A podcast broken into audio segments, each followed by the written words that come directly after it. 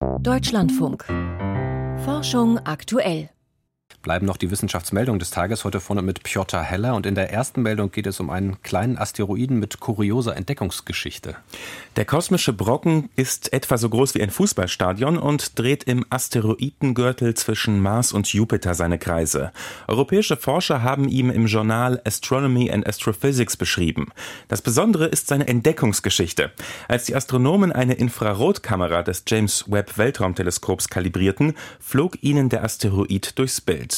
Um die Beschaffenheit des Objekts genauer zu studieren, seien weitere Beobachtungen nötig, heißt es von der NASA. In Filmen sind fast alle KI-Experten männlich. Zu diesem Ergebnis kommt eine Bestandsaufnahme der University of Cambridge. Zunächst haben Forscher aus 100 Jahren Filmgeschichte knapp 150 einflussreiche Filme ausgewählt, in denen es um künstliche Intelligenz geht. Dann ermittelten sie, dass 92 Prozent der in den Filmen dargestellten KI-Experten männlich waren. Von den neun weiblichen Rollen waren zudem vier einflussreichen Männern unterstellt, heißt es im Fachblatt Public Understanding of Science. Science. Frauen seien somit unterrepräsentiert, sagte eine der Studienautorinnen. Man müsse aufpassen, dass derartige kulturelle Stereotype nicht zu einer selbsterfüllenden Prophezeiung würden. In der echten Welt seien derzeit etwa 22 Prozent der KI-Experten weiblich. Das sei noch einmal weniger als der Durchschnitt in den mit MINT abgekürzten Branchen Mathematik, Informatik, Naturwissenschaft und Technik.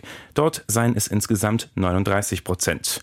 Womöglich ändert sich die Darstellung weiblicher KI-Experten jedoch. Sieben von neun der weiblichen Rollen fanden die Forscher in Filmen aus den letzten 20 Jahren. Erneut verliert ein an der ISS angedocktes russisches Raumschiff Kühlflüssigkeit.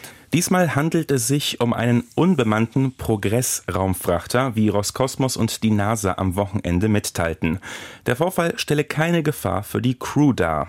Bereits im Dezember hatte es einen ähnlichen Vorfall gegeben. Damals verlor eine Soyuz-Raumkapsel Kühlflüssigkeit. Eigentlich sollten im März drei Astronauten mit diesem Raumschiff zur Erde zurückkehren. Stattdessen will Roskosmos am 20. Februar eine intakte Soyuz als Ersatz zur ISS schicken und die Crew damit abholen. Die offizielle Erklärung des damaligen Lecks lautete, ein Mikrometeorit habe das Kühlsystem getroffen. Laut einer großen Studie aus Kanada schützt das Antivirenmedikament Paxlovid gut vor schweren Covid-Verläufen. Die Forscher haben Daten von knapp 170.000 Covid-Patienten ausgewertet. Die meisten waren geimpft und über 70 Jahre alt. Knapp 9000 wurden mit dem Medikament behandelt. In dieser Gruppe mussten zwei Prozent der Patienten ins Krankenhaus oder starben. Unter denen, die das Medikament nicht bekommen hatten, lag der Anteil durch schwerer Verläufe mit 3,7 Prozent signifikant höher, schreibt das Team im Canadian Medical Association Journal. Der Hauptautor der Studie leitet daraus ab, dass es vor allem für Risikogruppen nach wie vor wichtig sei, sich auf SARS-CoV-2 testen zu lassen und im Ernstfall das Medikament zu erhalten. Psychologen aus Deutschland haben untersucht, wie man Konsumenten dazu bringt, beim Streaming ihren CO2-Fußabdruck zu verringern. Sie probierten drei Schritte aus. Im ersten erklärten sie den Nutzern von Videostreaming-Angeboten, wie sie ihre CO2-Bilanz verbessern können. Dazu zählt etwa die Auflösung der Videos runterzuschrauben oder die Autoplay-Funktion zu deaktivieren. Im zweiten Schritt legten sie feste CO2-Reduktionsziele fest. Im dritten boten sie den Studienteilnehmern ein wöchentliches Feedback zu deren CO2-Fußabdruck Fußabdruck an.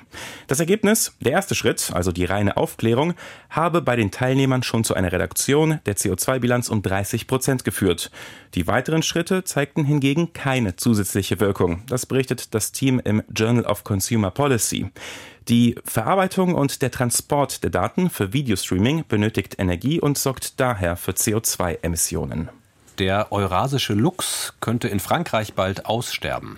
Davor warnen Experten in den Frontiers in Conservation Science. Sie haben genetische Proben von knapp 80 Luchsen analysiert, deren Vielfalt sei so gering, dass die Population in weniger als 30 Jahren aussterben könnte, so das Resümee der Experten. Bei den Luchsen handelt es sich um Nachfahren von Tieren, die in den 1970ern in der Schweiz ausgewildert worden waren und gegen Ende des Jahrzehnts nach Frankreich wanderten. Heute leben sie abgeschieden im Juragebirge. Die Population wird auf 150 Tiere geschätzt.